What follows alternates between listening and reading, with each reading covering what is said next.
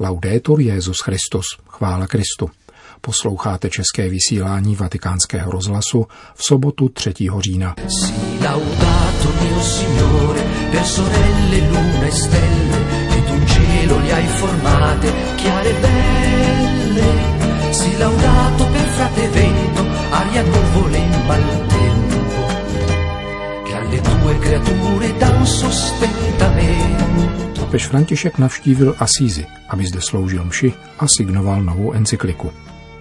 Pandemie nezabrání zázraku a Kristus vstoupí do lidských srdcí, napsal svatý otec arcibiskupovi hlavního města Peru. A na závěr uslyšíte druhou polovinu rozhovoru s prefektem úřadu, který bdí nad vatikánskými financemi, otcem Juanem Antoniem Guerrero. Dnešním pořadem provází Milan Glázer.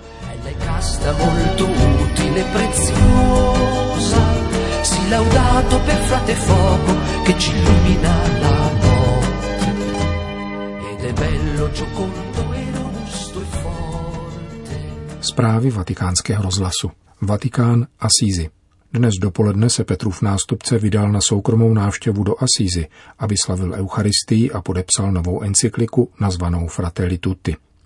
Těsně před polednem jej přivítali nejprve klarisky v kláštere Valle Gloria ve Spelo, kam přijel vozem. Zde zůstal na oběd. Klášter ve Spelo je první, který založila svatá Klára za hradbami města Asízy. Papež František navštívil toto místo již loni v lednu. Kolem půl třetí odpoledne pokračoval do 12 kilometrů vzdáleného Asízy, kde jej v místním konventu přijali bratři františkáni. U hrobu svatého Františka pak sloužil Eucharistii. Homílii nepronesl, a hned po mši svaté se konal protokolární akt, při kterém svatý otec signoval encykliku Fratelli Tutti, která bude zveřejněna zítra. Potom se pozdravil s ostatními členy františkánského konventu a vydal se na zpáteční cestu do Říma. Šlo celkem o 36. návštěvu papeže v Asízi, které je tak kromě Říma zřejmě nejčastěji papeži navštěvovaným místem. Od roku 1228 jsem totiž zavítalo celkem 19 papežů. Prvním byl Řehoř IX., který Františka v roce 1228 kanonizoval. Z dalších pak Inocent IV., který navštívil Asizi čtyřikrát, potom v téže 13. století Klement IV. třikrát a stejně tak Pius II. ve století 15. Nejvíce návštěv v Asízi vykonal svatý Jan Pavel II. šestkrát, Benedikt XVI. dvakrát. František zde byl dnes po čtvrté. Vatikán. Přestože letos procesí nebude smět vyjít do ulic, pánu to nezabrání k učinění zázraku a vejde do tisícerých srdcí připravených prostou vírou k rozpoznání Boha, jenž se stal člověkem a který v každé epoše nepřestává kráčet se svými bratry. Píše papež František v poselství adresovaném k rukám arcibiskupa peruánského hlavního města u příležitosti svátku Krista divotvůrce – Lidová zbožnost je srdci papeže Františka velmi blízká. Jeho vnímavost k tradicím po staletí živícím víru božího lidu potvrzuje také dnešní poselství do Limy, kde se první říjnovou sobotu pořádala procesí s obrazem Krista divotvůrce. Señor de los Milagros. Jeho příběh je spjat s dějinami Limy, města položeného nad Tichým oceánem na nestabilní tektonické desce a proto uvyklého pravidelným zemětřesením. Při obzvláště silných otřesech v roce 1655 lehlo v troskách téměř celé město. Přežila však zeď, na které černý otrok vyobrazil ukřižovaného Krista. Když se o 32 let později situace zopakovala, vytvořili věřící kopii zázračného obrazu, kterou nosili v procesích v časech přírodních i jiných kalamit. Tradice se postupně rozšířila z Peru do celého světa a Señor de los Milagros je uctíván rovněž v ulicích New Yorku nebo Říma. Letos se přirozeně obracejí zraky k ukřižovanému v prozbě o boží milosedenství a ukončení pandemie, jak papež připomíná ve svém poselství. Ukřižovaný Ježíš, nepohnutě přibitý na kříži, nikoli však silou hřebů, nýbrž svou nekonečnou láskou, je nejsilnějším důkazem boží lásky k milovanému peruánskému národu, píše František. Ukazuje se jako Emanuel, Bůh s námi, který v tichosti vychází vstříc svému lidu, aby mu dal život a útěchu. Papež připomíná, že boží lid spolu se svými pastýři zbožně a s nadějí doprovází ukřižovaného v dlouhém procesí ulicemi hlavního města již 332 let. A jak dodává, přestože pandemie tuto tradici přerušila, nemůže zabránit tomu, aby Ježíš vstoupil do lidských srdcí. On totiž přichází za každých okolností, aby sdílel nejistoty a utrpení všech, a zejména těch nejchudších, vyloučených a odhozených. Ujišťuje papež František v poselství k rukám limského arcibiskupa Carlose Castilla Matasolia. Řím. Papež František zaslal psané poselství ke společnému počinu jednoho italského vydavatelství, jež přichází s iniciativou nazvanou Green and Blue, tedy zvláštní měsíční přílohou, která má být prostorem setkání vědy a ekonomie. Bylo přečteno včera na slavnostní prezentaci, kam zaslal svoje poselství také Bill Gates, jenž vybídl ke snížení emisí oxidu uhličitého.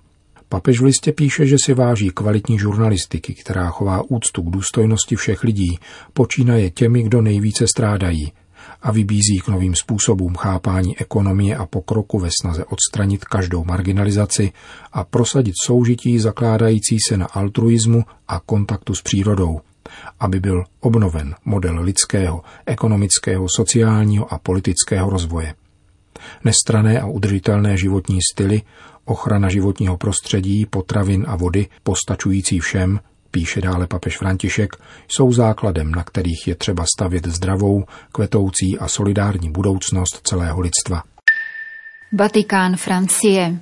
V mnohem se podobají prosté a rizí vystupování, upřímnost, posvěcování skrze maličkosti a s nelibostí nesou přetvářku, říká autorka knihy Terezie a František, která mapuje duchovní přátelství současného papeže se světicí z Lisie a jeho dopad na nynější pontifikát.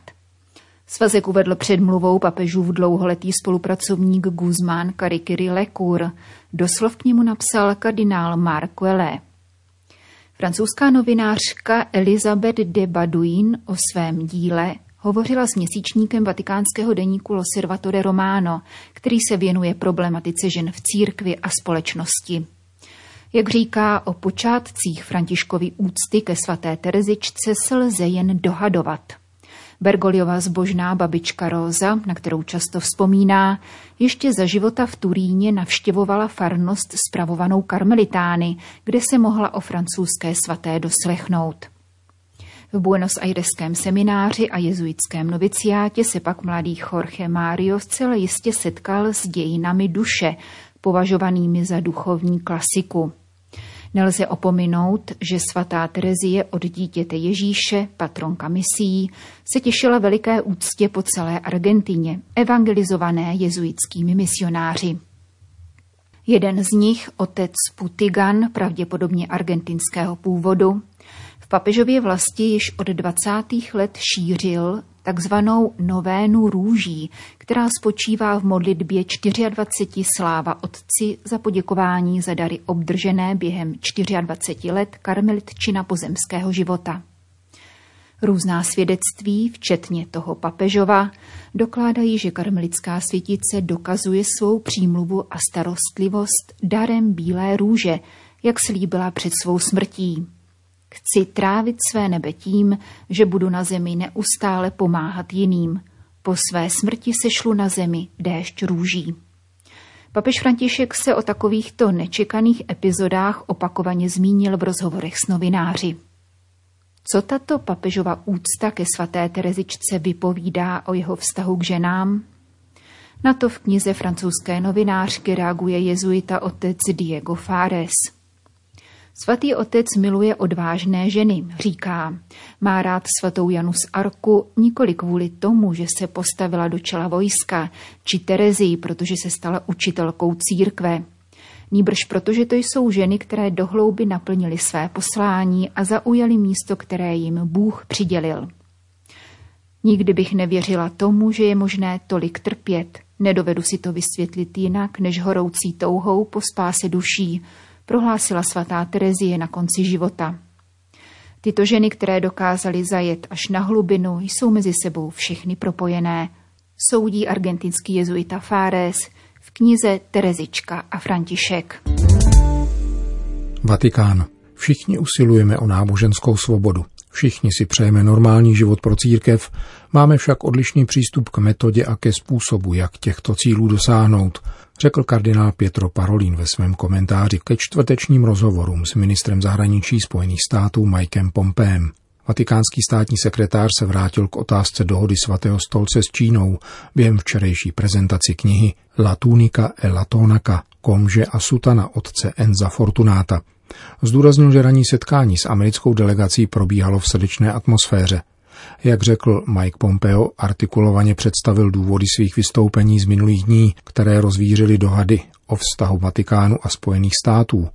Dal najevo pochopení pro to, jak svatý stolec k těmto problémům přistupuje.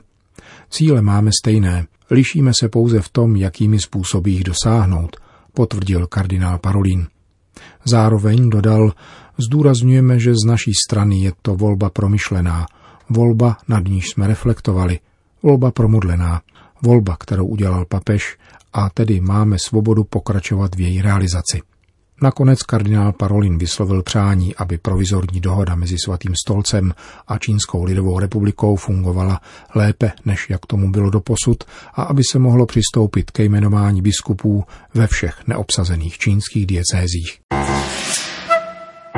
Jaká rizika sebou nese budoucnost? Na to prefekt ekonomického sekretariátu reaguje. Veliké státy, podniky a společnosti se potýkají s ekonomickými obtížemi. Těžce na ně doléhá zdravotnická a hospodářská krize, berou si stěží splatitelné úvěry, odsouvají veškeré platby do budoucnosti, snaží se udržet hotovost vzhledem k očekávané nejistotě. My jako malý subjekt se nemůžeme vyhnout obtížím, protože závisíme na výnosu z majetku a darů, což obojí krize negativně poznamenává. To nejhorší, co bychom mohli udělat, je neuznat tyto obtíže a rozhodnout se, že každý bude hrát sám za sebe. Musíme naopak jít spolu, musíme odolávat, společně odolávat a sdílet oběti. Jak řekl papež, krize se může změnit v privilegovanou situaci, která nás změní k lepšímu. Může to být také příležitost, jak zavést nezbytné změny, kterých už jsme byli svědky. K významu sbírky svatopetrský haléř, která se bude konat příští neděli, otec Guerrero podotýká. Je to konkrétní způsob, jak spolupracovat na poslání svatého otce k užitku celé církve. V loňském roce pokryl výnos ze svatopetrského haléře 32% výdajů na poslání svatého stolce. Vybralo se 53 milionů euro, z čehož 10 milionů bylo darováno na specifické účely. Jinými slovy, tento fond spolupracoval na poslání svatého otce částkou 66 milionů euro, což je o 23 milionů více, než se vybralo. Znamená to tedy, že došlo ke kapitalizaci, ale vždy v souvislosti s posláním, pro něž je sbírka určena. Svatopetrský haléř je třeba spravovat s moudrostí poctivého správce, jako když se investují hřivny, jako to dělá každý dobrý hospodář, abychom papeži zaručili výkon jeho mise. Události kolem nákupu londýnské nemovitosti spojené s abdikací kardinála Beču ale mnohé lidi dezorientovali, připouští otec Guerrero. Proto je důležité, aby se vše objasnilo, aby nastoupila transparentnost. Mohu říci, že ztráta, která nastala v Londýně, nebyla dorovnána svatopetrským haléřem, vysvětluje otec Guerrero, ale jinými rezervními fondy státního sekretariátu. Na závěr rozhovoru pro spravodajský portál Vatican News cituje papeže Františka. Církev od jak živa kráčí vpřed také díky daru chudé vdovy, díky příspěvkům nespočetného zástupu lidí, kteří vnímají, že Ježíš je uzdravil a naplnil útěchou, proto překypují vděčností a dávají vše, co mají. Naší povinností je spravovat tento dar poctivě, prozíravě a obezřetně jako dobrý hospodář, uzavírá prefekt Vatikánského ekonomického sekretariátu. Končíme české vysílání vatikánského rozhlasu. Chvála Kristu. Laudetur Jezus Christus.